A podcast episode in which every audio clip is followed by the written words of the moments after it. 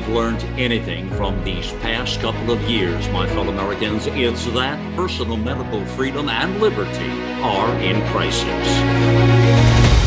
America Out Loud Pulse brings together the top experts in healthcare related fields to keep you a beat ahead. Afghanistan and heroin have more in common than poppies. They are both failed, costly wars. This is Dr. Marilyn Singleton, and welcome to America Out Loud Pulse. Mind altering drugs tap into man's desire to avoid or lessen suffering, whether it's physical or emotional. Throughout the world, alcohol, opium, mushrooms, cocoa leaves have been used for at least 9,000 years. I mean, after all, we're born with opioid receptors. During our American Civil War, opiates were a boon to injured soldiers. Soon, morphine became an ingredient in most health tonics. Cocaine was also widely used for its ability to generate good feelings. Then cocaine was used to cure morphine addiction. But over the late 19th and 20th centuries, drugs were seen as a scourge on society. The modern day war on drugs started in 1971, and despite billions and billions and billions of dollars thrown at this war, we are losing. Half of American age 12 or over have used an illicit drug at least once. According to a 2017 Substance Abuse and Mental Health Services report, approximately 20 million adults aged 18 or older had a past year substance use disorder. This is unbelievable. Most of it was alcohol, but many were illicit drug use. Patients and physicians alike have been demonized and turned into criminals over the use of certain medications. And, you know, over 30 years ago, physicians were told that pain was the fifth vital sign. Treat pain with any medication available. Get that pain score down to zero. Relying on pharmaceutical companies' reassurance that their new opiates were non addicting, physicians liberally prescribed them then we were told patients are becoming addicted and stop those prescriptions. Pain be damned. Well, what happened? Opioid prescriptions have been nearly cut in half over the last 10 years, but overdoses on illegal opioids have nearly doubled. Patients went to the streets and now are getting drugs tainted with fentanyl and accidentally overdosing. The war to keep our countrymen off of illicit drugs was another government plan that sounded like a good idea at the time.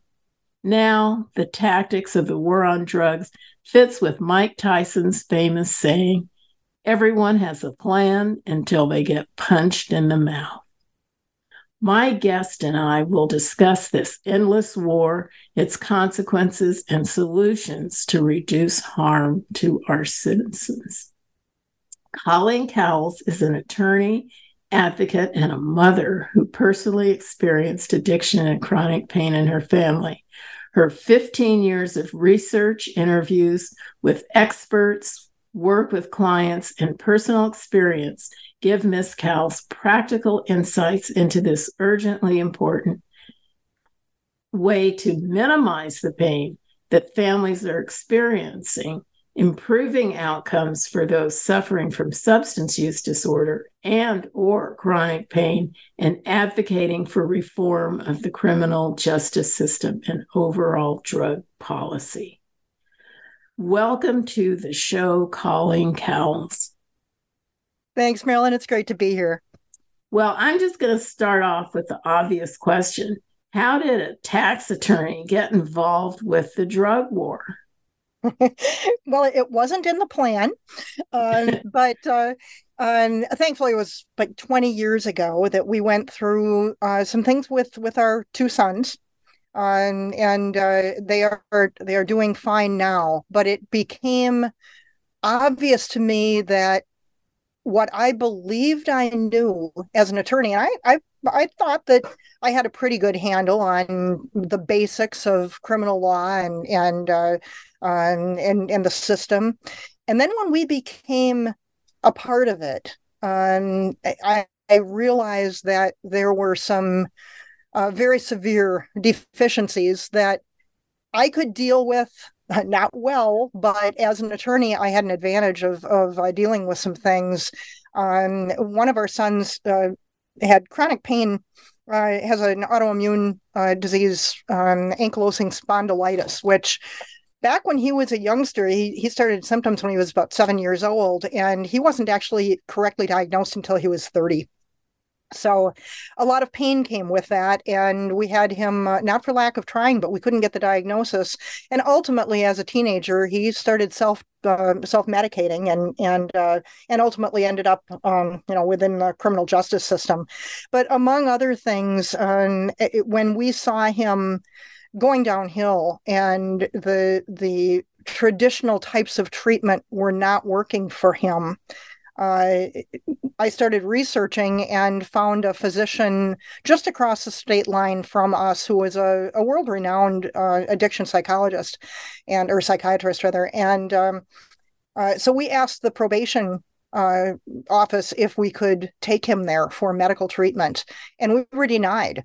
And ultimately, and I truly believe that this saved his life and because I had enough background legally, I just decided that I would defy the system.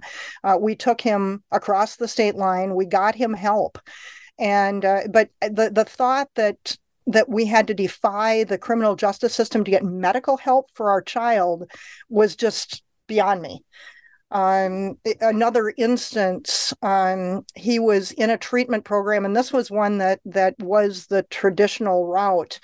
Uh, he had entered treatment. He'd been there for three months of a pretty long program, and uh, and he was he was doing well. Uh, the probation agent called me and said, "Well, he has to come back to this jurisdiction for a month," and I mean that would have completely not only wasted money, but um, would have been very very dangerous. Well, with some digging, again, because of the legal background, I realized that she didn't want to admit it, but she had made an error in paperwork. And so rather than bringing him back, I literally went into her office, sat down at her desk, and corrected what she had. Um, um, what she had um, made an error on and uh, kept him in treatment. But those kinds of things continued to arise in our personal lives. So it opened the door for me uh, as far as as realizing that there were some issues. But initially I thought it was probably just us.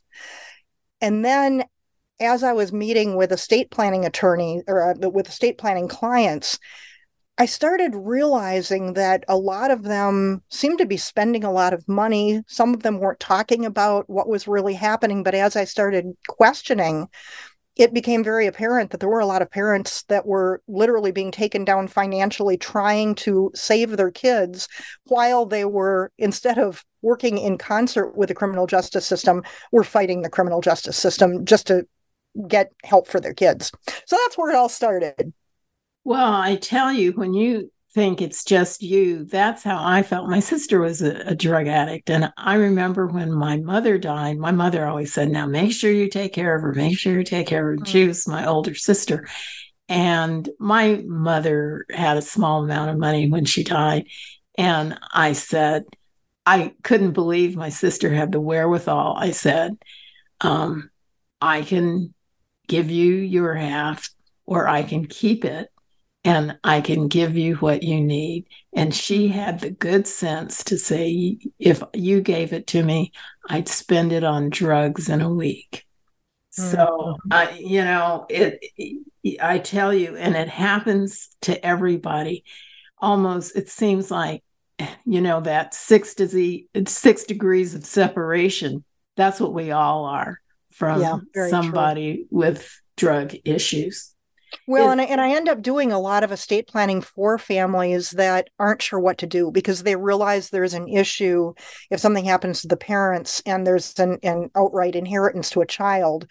Uh, so I, I work with a lot of families in ways of setting things up so that there's not Um, so the direct inheritance doesn't happen, but that child is still taken care of. Um, you know, because a lot of families have either disinherited the child with a substance use disorder or are having other um, children inherit with the idea that they will help, but that can cause some some tax and, and liability issues, and and uh, so we I, I, end up doing a lot of work in that area. So the the the the two topics really did merge uh, professionally. Well, for sure. Is you know, let in talking about it, I mean, we're like regular people. We don't live on Skid Row. Is is there a typical person who's arrested for drug possession? you know there's there really is not um, i mean there there is i mean when you look at the statistics um, there's no doubt that that there's a racist component uh, in the criminal justice system uh, so the the the risk factors are heavier with minorities, but we have reached the point now where it is impacting everyone. Um, the statistics are astounding. Um, but uh, individuals under the age of 23 42% of them have been arrested for, for something other than just a traffic violation. I mean, that's that's traumatic. Uh, and some of those arrests lead to, you know, maybe even a few days in jail, but a few days in jail can lead to um, criminal university, a change of, in identity, uh, the the uh, the suicide rate in jails immediately upon arrest is is horrific. Um, so those those numbers are really, really frightening. Well, ha- have you ever seen the movie with Al Pacino, very old movie called And Justice for All? I don't think I have seen oh, please rent it or stream it. It's probably too old. It wouldn't have the contractual language for streaming, but it's would be I, I just think you would really love seeing it.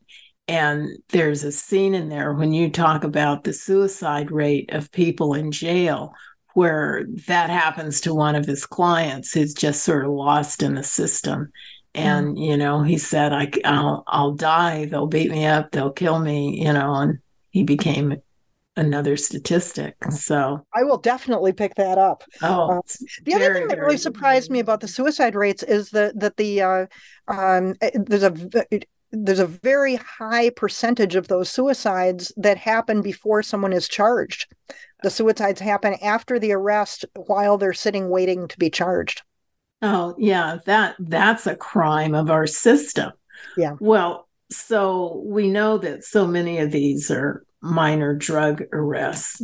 And eh, so let's get into what you've found in the research and who you've talked to. And and I've had Dr. Molly Rutherford on the show, and she's an addiction specialist. And we've talked about this a lot. Obviously, I have a personal reason for being so interested. But have you found that it's a health issue or some sort of choice, some sort of moral failing? Well, it's an interesting question because I struggled with that a lot in the early days because obviously when someone is sticking a needle in their arm or taking pills it's a choice. But i completely changed my perspective on that as we learned about treatment protocols and the treatment protocols that have the greatest success rates and that is medication. Um, now that doesn't mean that that's for everybody but it's a viable uh, alternative. And according to all of the government agencies, the the including and also the AMA and and the uh, uh, I, I, mean all of it, it it's it's uh, there's no question anymore that medications have the highest success rates. So I started looking at that and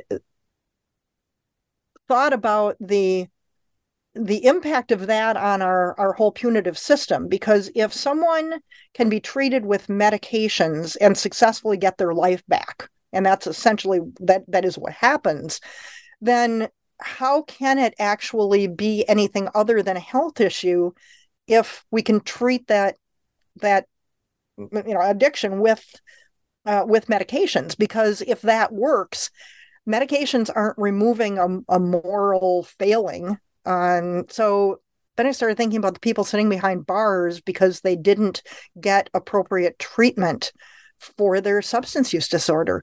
So at this point, I clearly come down on the health issue side of the of the, the coin on that. I think the other important statistic that I found, or one that, that I found really compelling when we were making decisions as far as how much we would help our children and and uh, um, and all of the different decisions that you make as a family when there's the addiction involved. Um, the um, the statistics on the number of people that actually become addicted after they have tried a drug um, is 10 to 20 percent.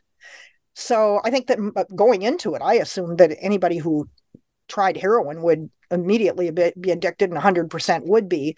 Uh, I was at a, a parents group um, a few years back, and the liaison uh, for the local police department was doing a presentation for parents. And he stood up and said, You know, if your child is taking meth, there really is no hope other than maybe really long term prison. But even then, there's there's really no hope. And I saw the the faces of those parents and um, I, I, don't think that that officer was, uh, you know, the, the intentions were good, and I'm sure that he was seeing on a daily basis the the impact on families and the horrific things that happened when people were on meth. But the reality is that 80% of people who try it are not going to be addicted. So if that's the case, then are we punishing the 20% that end up addicted? Um, because unless somebody never tries any type of drug at all, they are at risk, but most of them don't end up down that path. Um, but then it's easy for you know those of us who are in the 80% that don't end up developing addictions to think, well, I could just say no. Why can't you? So we have this judgment going back and forth, but the the the the the brain and the experience levels and many different factors make those 20% the 10 to 20% um, you know and end up addicted whereas the um, uh, the others don't so just all in all, I think that that uh, we've well the other things we've tried the punitive approach and and uh, that clearly is is looking at addiction as a choice, and that's been a, a, a huge failure. So I love the the Mike Tyson quote um, in, in, in your opening. Um, so it's it's time to try something different, and all of the science and the medicine that we're looking at now clearly comes down on on the uh, um, on the side of of addiction being a, a treatable health issue, which is good news, you know, because it, it really gives hope as to um, to what we can do.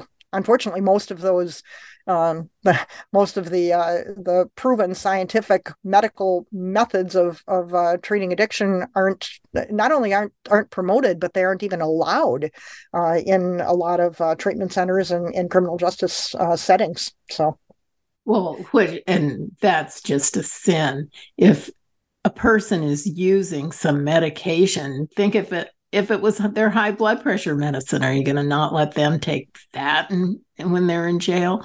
Well, we'll talk about incarceration and, and and some of the negative aspects of the current drug policy uh, in this next section after the break. So I can't wait to talk about that.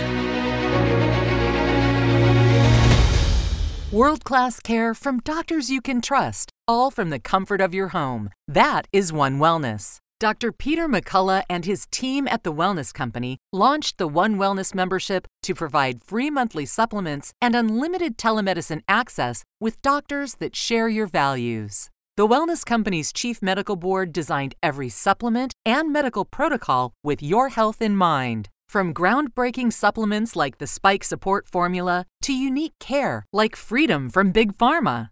Join a healthcare system that puts your health and well being above the interest of Big Pharma's bottom line. It's the way healthcare should be, with a company that shares your values.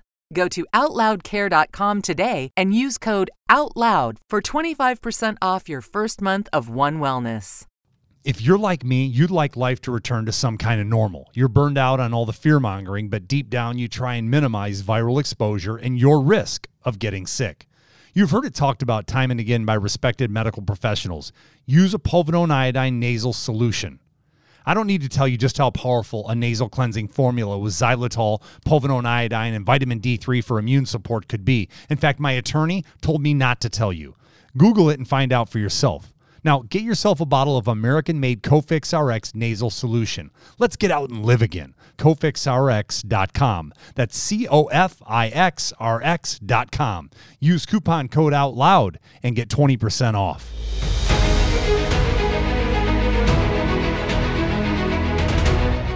Back to the show. So, we were talking about uh, jail, suicide in jail, not getting medications. What is the story with incarceration? What are what are kind of the sentences and and we've heard about sentencing guidelines. I thought when they came out they were supposed to reduce bias in sentencing. And has the First Step Act changed any of this? Can you talk about that aspect? It's hard to answer that question, Marilyn, because the variety in how these things are handled are Grand Canyon size. On the the the whole um, punitive aspect of the the war on drugs is uh, like going to Las Vegas because it depends on not only what state you're in, but what county you happen to be in and uh, how they happen to decide to to handle it. I mean, we go from everything from uh, uh, any drug possession being a misdemeanor, which is a fact on uh, the the case on the federal level, by the way, um, to um, uh, to felony convictions for very very small amounts of um, um of, of any uh, controlled substance. Uh, so it's it's it's really really difficult to to make any um, um, any judgments on that.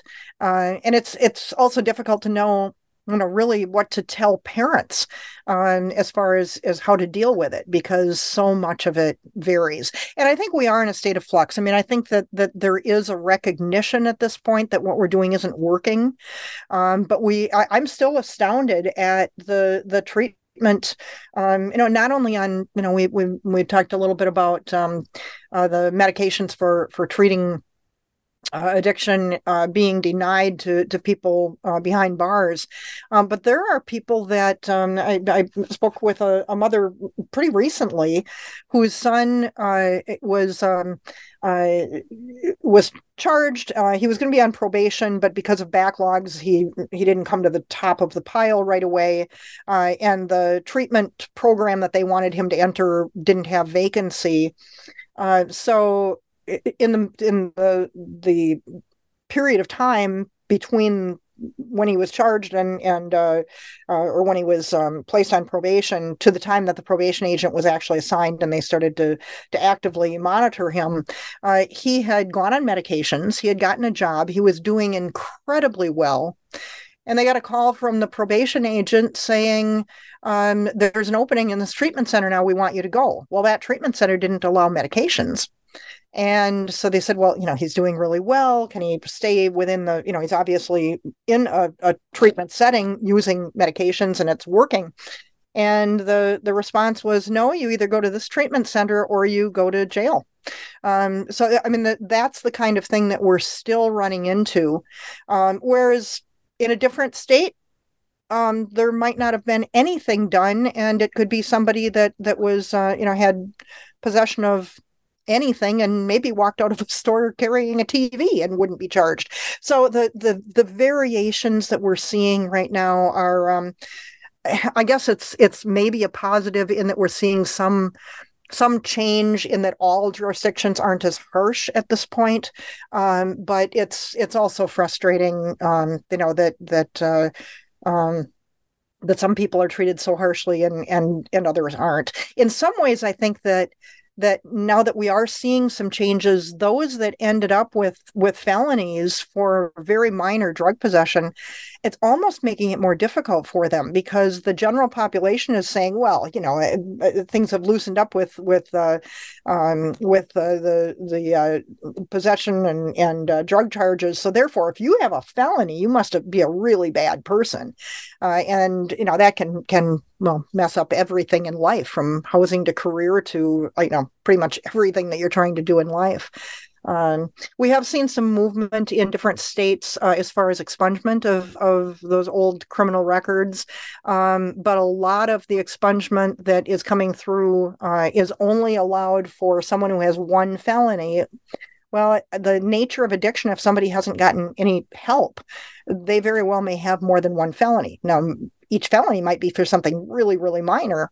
Um, but and i and i don't want to when i'm saying minor i mean any any use of of you know some of the the uh, you know meth or heroin or any of those drugs is is serious but it's minor compared to a lot of other crimes.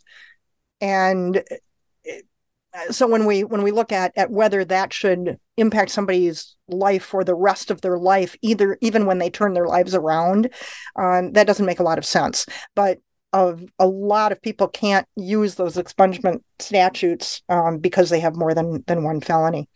Um, and a lot of states still won't allow expungement um, if you know if you're if you're over 21 when you're convicted or you know there's all kinds of of uh, requirements. So there's a lot of people out there who have know um, drug convictions that will live for live with that for the rest of their lives unless we see a lot of change. Well now is it different? The states have their own rules for drugs and then there's the federal sentencing guidelines and does, does the da have the option when somebody is come you know is pulled in and they say well we want to be the ones to prosecute or they'll give it to the feds and then there's a, a different track that the person is on. Is there that difference? Correct yes. So when when there's a charge made uh, the prosecutor has the discretion. Most drug charges are are filed through the state uh, and uh, and and that may be because well, some of the states are, are uh, more harsh than uh, than the federal. Um, so it, it, the the amount of discretion given to the prosecutors is astounding, um, and that was the other area that I had the advantage of being able to kind of get behind those closed doors and and know a little bit more about what was going on. But typically, what will happen is in order to get a plea agreement, and about 97% of criminal cases now are are, are uh, settled with a, a, plea agreement. So the, the idea that you're going to have a jury of your peers, I mean, that's pretty much out the window because if someone is charged the prosecutor can look at all kinds of different things to write into that complaint. There may or may not be enough proof to actually get a conviction, but it is frightening to look at uh, what could happen. I mean, uh, if all of those counts were uh, were convicted, somebody could be behind bars for you know years. So most people don't have the courage to take that uh, to uh, to trial. So the vast majority are are um, settled by um, by plea bargain, um, but that is completely up to the prosecutor. It's behind closed doors. You don't see anything. Now the judge could look at that and say, well, I'm not going to accept that plea agreement. But very, very, very few judges are going to do that because they they the whole system would implode if the prosecutors actually had to deal with all of these cases.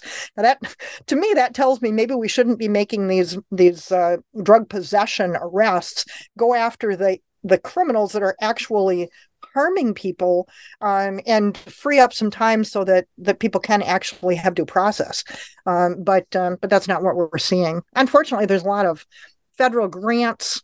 Uh, there's civil forfeiture law. That there's a lot of reasons that uh, that police departments um, have incentives to go after the drug possession cases rather than the you know the the bigger criminal cases um, because it's it's good for the budgets.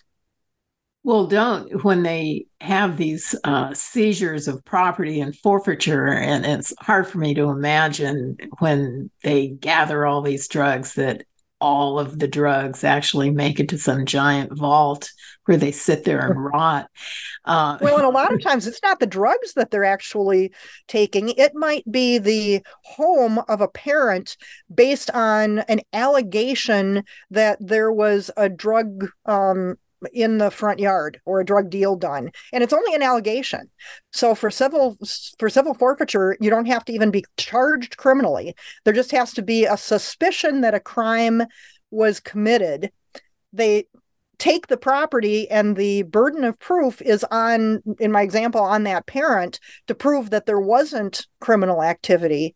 And because the charge with civil forfeiture is against the asset not an individual you're not even um, open to to having a um, um, a right to counsel you know so public defenders don't count uh, you know you don't have a right to counsel. So if they've taken your property and you can't afford a lawyer you're you're out of luck. It's it's uh, it's astounding. There well, is- are any politicians trying to change that? I mean i find civil forfeiture laws appalling. It's one thing to take things after a person is convicted. Obviously they don't deserve the fruits of their ill-gotten gains but mm-hmm. when they aren't even convicted aren't it, it doesn't make any sense. It, it talk about tyranny there it is. Well, it was it was originally sold on the idea of well, we're going to go after the drug kingpins and take you know their ill-gotten gains, which you know that's uh, if if I'm uh, if, if, I'm sitting in the uh, uh, the legislature, that you know that sounds good. Let's let's do that, but that's not the way that it's been applied. Um, we are seeing a lot of movement, uh, and again, I mean, I'm still seeing some horrendous examples of of uh, of the impact of of civil forfeiture. So it's it's still very much there, um, but on a state by state basis. Uh, there are a lot of states now that that are um, either not applying it at all uh, or are mandating that there actually has to be a charge or a conviction um, so we're seeing movement in the right direction but you know in the meantime uh, you know we're we're having a lot of of uh, um, a lot of victims and it's not always um, even the the drug user I, I, would consider them a victim as well but um, but the families and and uh, i mean it could be someone who has nothing to do with drugs at all they're driving uh, um, uh, to buy a car in cash and they have you know $12000 um, that's enough to to uh, get them pulled over and, and have their, their assets seized. Um, you know, it's it's why people have to be very careful about um, transferring um, um, too much money between bank accounts. Um, and again, in theory, all of this sounds great. You know, let's track cash and and uh, stop the drugs. But number one, it doesn't work, and number two, there it really harms the uh, um, the general population.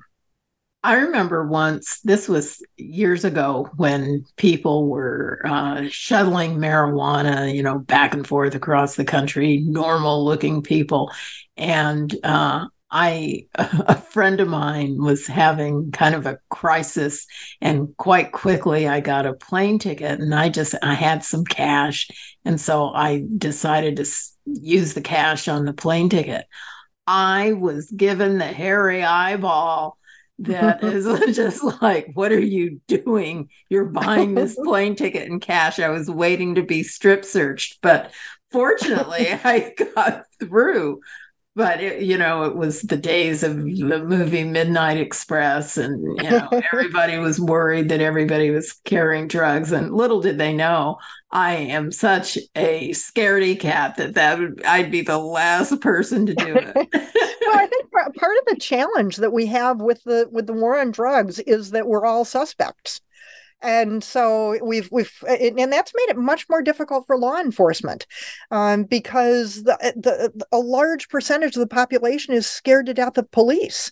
So even when they're really needed they're not called.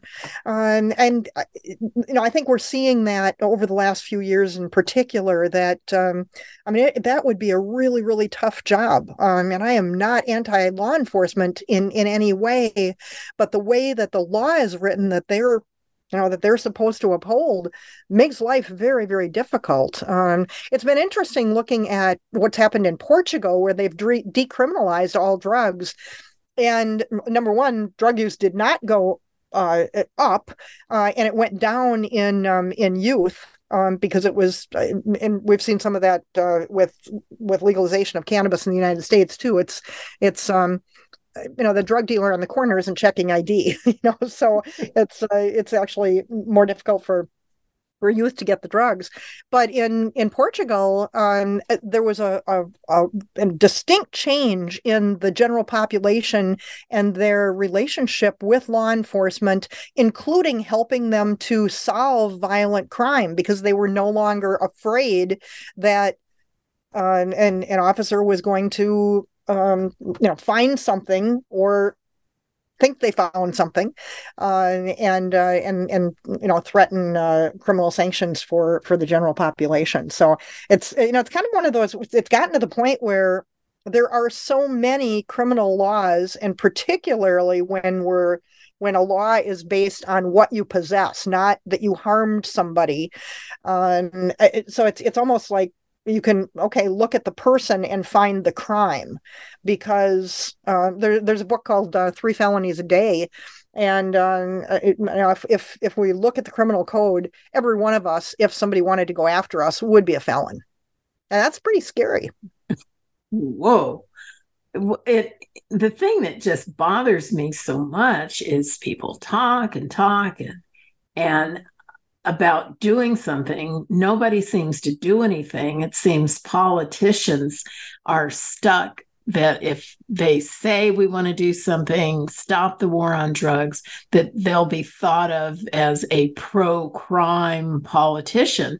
And clearly that's not the case. You know, like you mentioned, we want the police to be going after the true kingpins, the people that are hurting people, people who are shooting people up at parties and the gangs and people raping people, not people sitting in the square, you know, Civic Center Square in San Francisco selling drugs right in front of undercover officers. I remember when I was on the parole board in San Francisco that uh, there is a fellow who had sold drugs. The under cover officer arrests him right there on the spot, you know, pulls him in. Okay, you just sold these drugs. His buddy, who was standing right there, sits there and sells drugs to somebody else. I mean, their brains are totally fried.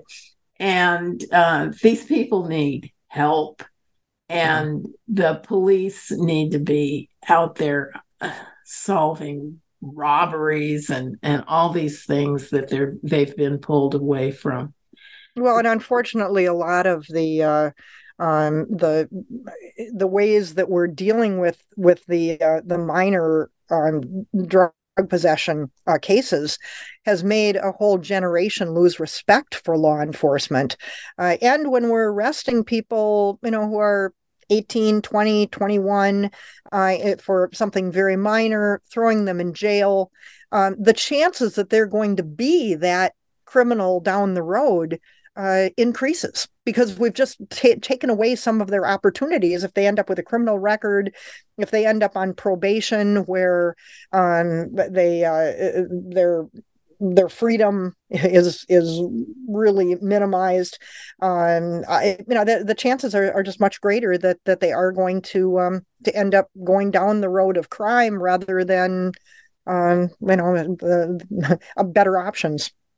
Well, that's right. Well, after the break, we're going to talk about some real solutions and not be like the politician who's, I look at it, they just flap their gums and aren't really, some of them are good, but I don't have too much respect for the most of them who only say things when it's election time and then sit on their butts the rest of the time. So we'll talk about some solutions after the break. I'd like to thank everybody for listening to America Out Loud Pulse. As you know, we are always a beat ahead. You can listen to us anytime it's recorded. You hear the live show at 5 p.m. with an encore at 10 p.m. and on iHeartRadio at 8 a.m. the next morning. But then the next day, 20 after 24 hours, it goes to podcast where you can listen on Apple, Spotify, Pandora, TuneIn, Stitcher, and iHeart. So make it easy. Bookmark AmericaOutloud.com forward slash pulse. One of the fun things about the show is that it's a different doctor every day. Mondays, it's with me, Marilyn Singleton. Tuesdays, we have concerned doctors, Dr. Jordan Vaughn and Dr. Stuart Tankersley. Wednesdays with Dr. Peter McCullough.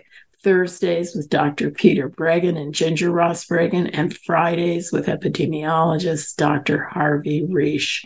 And remember, we've also have Nurses Out Loud, and they're Monday through Friday at 8 a.m. I'm sorry, 10 a.m. Eastern, with an encore at 10 p.m. So we've got a lot of medical stuff out there for you, lots of interesting topics. So please listen to all the shows.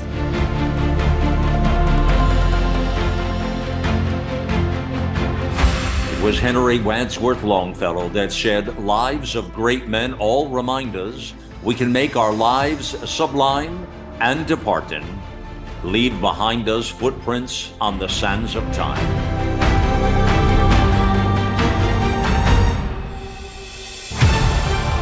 America Out Loud Talk Radio. the Liberty and justice for all.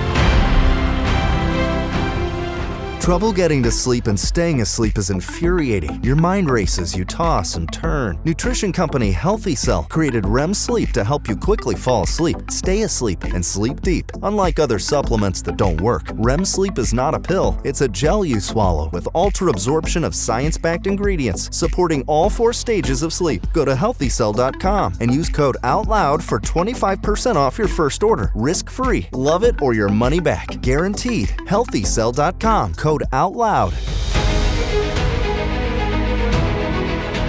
Okay, in our last section, as I really do like to do, I don't like to only complain. We like to come up with solutions and look at what is wrong with just the premise with drug policy. And one of the premises we've already discussed is it's not really a choice, it's a health issue. And I think most people are beginning to believe that now. And yes, we want to minimize addiction and overdose. And so some of these policies we currently have don't do that. So let's get into some overall solutions. So you briefly mentioned Portugal and I and it's my fault did they legalize or decriminalize? And please tell us the difference and would what they've done work here? Portugal actually decriminalized, and the I, I believe that the reason that they decriminalized is that the United States was a proponent of UN treaties that basically uh, exported our punitive drug policy across the world. And part of those treaties makes it, um, it, it, would be a breach of the treaty to legalize um, drugs. So uh, we do have uh, various countries that have decriminalized. Um, the UN wasn't um, happy about some of that. There have been letters back and forth, but um, but the, the so that's why we've had more of a um, a trend toward decriminalization rather than legalization. The problem is that decriminaliz- decriminalization does solve the problem of the person who is using the drug is no longer a criminal. So they they are more apt to step up and get help. They're um, you know they're not going to to uh, end up behind bars. All of those kinds of things. The challenge is that it's still illegal to sell the the uh, substance. So it doesn't make a lot of sense to decriminalize something but still make it illegal to provide that substance because that's still uh, and, in in our context when we're worried about the cartels um, the cartels would much rather have us decriminalize than legalize because we still if we decriminalize we still need providers. If we legalize then we're treating um, the the controlled substances that we now have uh, the same as we we treat other um, medications, um, alcohol. Uh, we can have a licensed, regulated, clean supply. Um, we can have rules uh, about that as far as what age and who can distribute and you know inspections and all of those kinds of things. Whereas with decriminalization, uh, you know, it, it, it, we we still have the the illegal suppliers, and so we still have the tainted drugs on the street, and, and all of those kinds of things. Now, the the trend in the U.S. Um, with the uh, with the changes that we've seen in cannabis, that has been legalization, and the way that that gets around those UN treaties is that the treaty says well you you you have to live by your constitution and our constitution says states have individual rights that the federal government can't control to a certain extent and so that's how they've they've gone uh, below the radar on that. And I think that's one of the reasons that we've got they're slow walking legalizing uh, cannabis on the federal level, which would make a whole lot of sense. I mean, we've got uh, you know cannabis uh, uh, um, that whole industry has to deal in cash and you know there's a lot of, of issues with that. Um, but that's that's the essence of the um, of the problem is the UN treaties need to be either updated or or disbanded. Uh, and the US would would uh, um, could be a leader in that. Um, it's been pretty clear from statements with UN leadership that if the United States was um, was open to that, they would be the the UN would be very open to uh, to moving past those treaties. Well, what do you think has happened with cannabis? Isn't it it's uh, almost all the states have medical cannabis legal, and then many, what, 10, 11 have recreational cannabis legal. Mm-hmm. Have you seen any difference in those states versus other states where it's still being punished? Well, so there's there's some ridiculous results um, and even in the even in the states where it's um, it's been um, legalized either recreationally or, or medically um, depending on the tax structure um, the pricing varies a lot. So an example of that uh, minnesota had uh, medical they've just passed recreational. Michigan has medical and recreational. Wisconsin has neither but because of the tax structure, Michigan is much cheaper than even for, for medical patients is much, much less expensive than it is to, to buy in Minnesota. But if someone drives from Minnesota to Michigan to save money and they're picked up in Wisconsin on the way back, they could end up in prison. so oh my goodness the uh, you know the the the the results of a lot of the rules that we see right now are laughable if they weren't so you know so destructive. Um but it but yes we we have um seen a and and it even surprised me the the speed with which this has changed. I think there's a message here um number one the world didn't fall apart when when it was legalized. And to me medical and recreational aren't a whole lot different because there's a lot of medical users that don't want to list themselves as a drug user in with the state so they um, you know so they're not using medical. Um, and in the early days anybody who walked down venice beach when when uh, california had medical um, you'd see the big signs the doctor is in. Um, you know so it was it was just kind of a hoop to jump through anyway. So to me it makes more sense just to you know to, to, to not have to go through that. Um, but you know it would be nice if we could get to, to the point where the federal government would legalize because right now we have people who are taking opioids because that's covered by insurance. But because on the federal level cannabis is not legal it's more expensive for them because they would have to pay for the cannabis out of their pocket, but the opioids their insurance will cover. So there are all kinds of ways that we're incentivizing using harder drugs than than the um, than the you know the, the less harsh drugs. So um, you know again, best laid well maybe best uh, uh, laid plans, um, but uh, cascade effects are, are are far far different. Um, so there's a lot of things that we can can do as far as as improving the situation. Part of the reason that I, I wrote the book was to give citations on everything that we've been talking about because a lot of people say ah it can't be that bad or that couldn't have really happened or that statute couldn't really say that but the book does cover all of those citations so that way people have the the basis for all of that but i also go through steps in my mind, we would be better off legalizing and being able to have clean supply um, and hopefully not taxing so heavily that the black market would still be have a strong foothold. But that would be the fastest and easiest way to minimize the overdose rates, minimize the addiction rates, because people would feel comfortable with being able to step up and ask for help. Uh, and it would also um, uh, go a long way to taking care of the cartels um, because right now the drug war is the best thing they have going for them um, because they they uh, um, they're the suppliers. And we wonder why fentanyl is is so prevalent right now. Well if you if you if you sneak into a ball game and you're going to take alcohol you don't take a case of beer. You take you take um um, concentrated alcohol in a small case so that you can sneak it in. Well, that's essentially what's happening with fentanyl. If they have to smuggle it through the border, they're going to concentrate as much as they can in a small uh, amount, and so naturally, it it it uh, it gets more potent and and more deadly.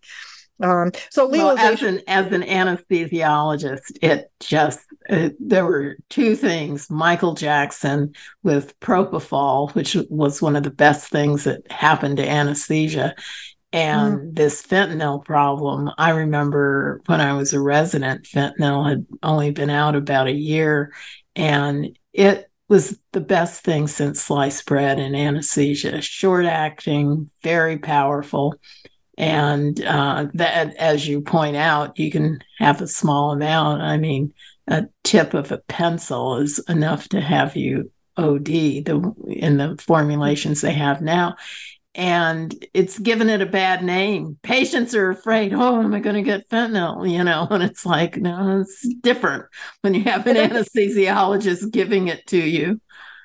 Well, and and and that that would be we would get closer to that if people weren't so afraid to go to any you just don't have access to um, um, uh, to the substances that are needed and sometimes those substances are needed for medical reasons and other times they're needed until someone can move their life forward and, and get some help.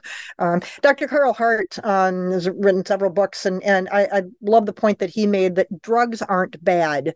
It's just there are different uses and uh, uh you know it depends on on uh, the uses and uh, someone's history. And a lot of times, uh, addiction really comes from trauma and isolation.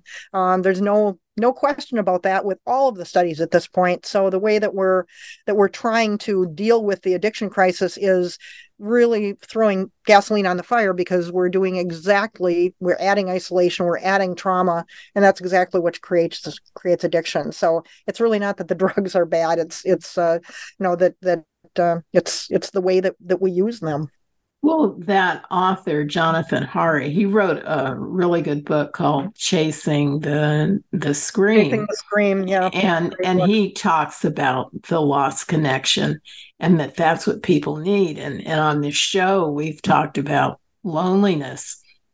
I think a few weeks ago, I had a whole show on loneliness that this is something that is getting bigger and bigger in our society. And yeah. it's no wonder people are using drugs, that people need to feel good. We weren't meant to feel bad all the time. And COVID did us in as far yeah. as bringing out the worst in that loss of connection. I mean, it sounds so dorky, but that Barbra Streisand song, People Who Need People, are the luckiest people in the world. But we need people. That's what they absolutely do. And, you, you, think you think about what we do to um, people on probation. Um, you know, they can't move. So depending on on where they happen to be, they can't move closer to family without risking now it's it's it's it can be a nightmare risking uh, uh, moving where your probation is and and not knowing what the rules will be in the next place.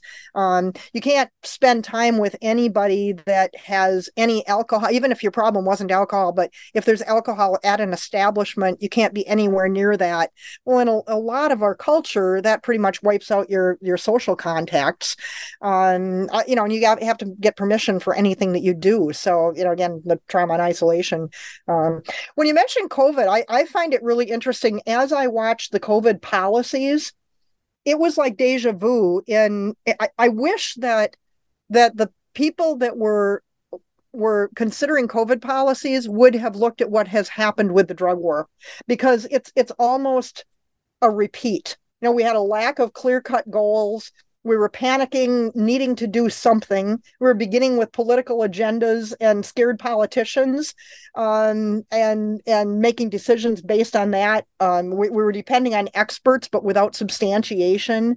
Um, came up with a one size fits all policy that was very punitive and stigmatizing.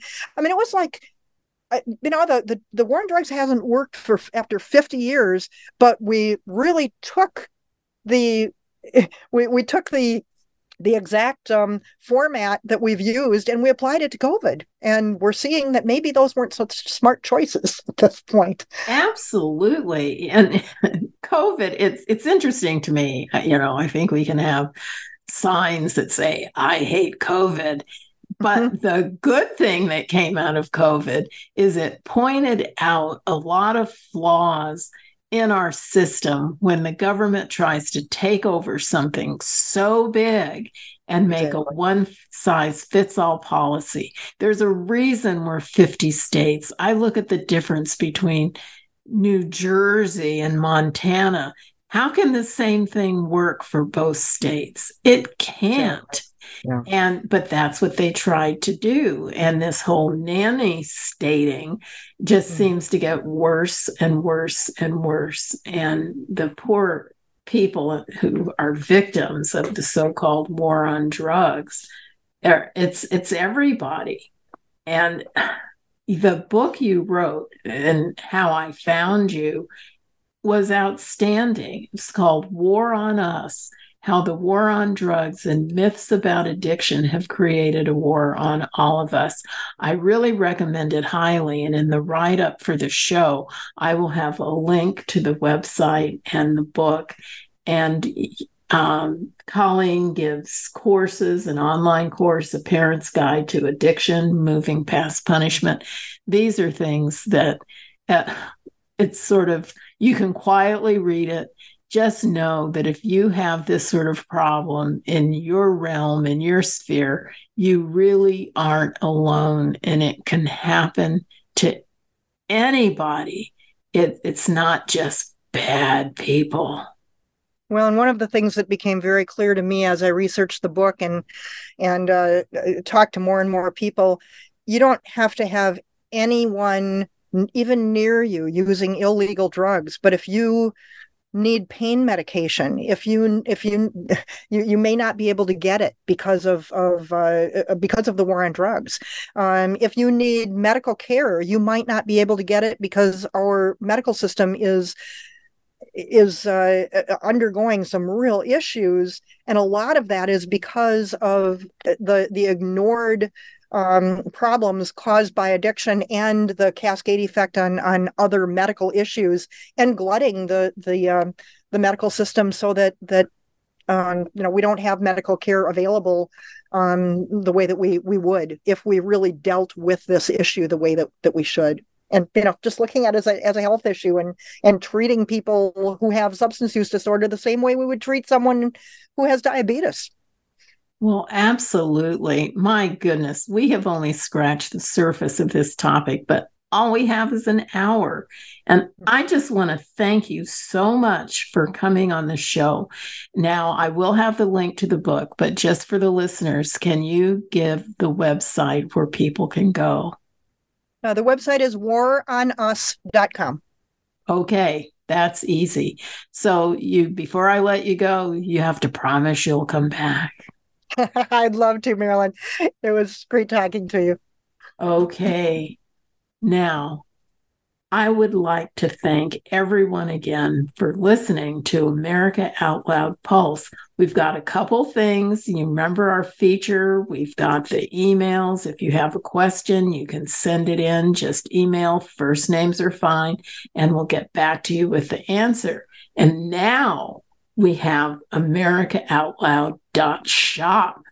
And you can go there, get some of our medications, Healthy Cell, Cofix RX, learn about the wellness company, and we have a bookstore. And our discount code out loud, that makes it easy. You can get a big discount on any of the products that you get there. It's very exciting, and um, people are loving this new treat that comes with the website. And as always, whether you agree or have other opinions, please share the show. Thanks again for listening, and until next week, say it loud I'm free and I'm proud.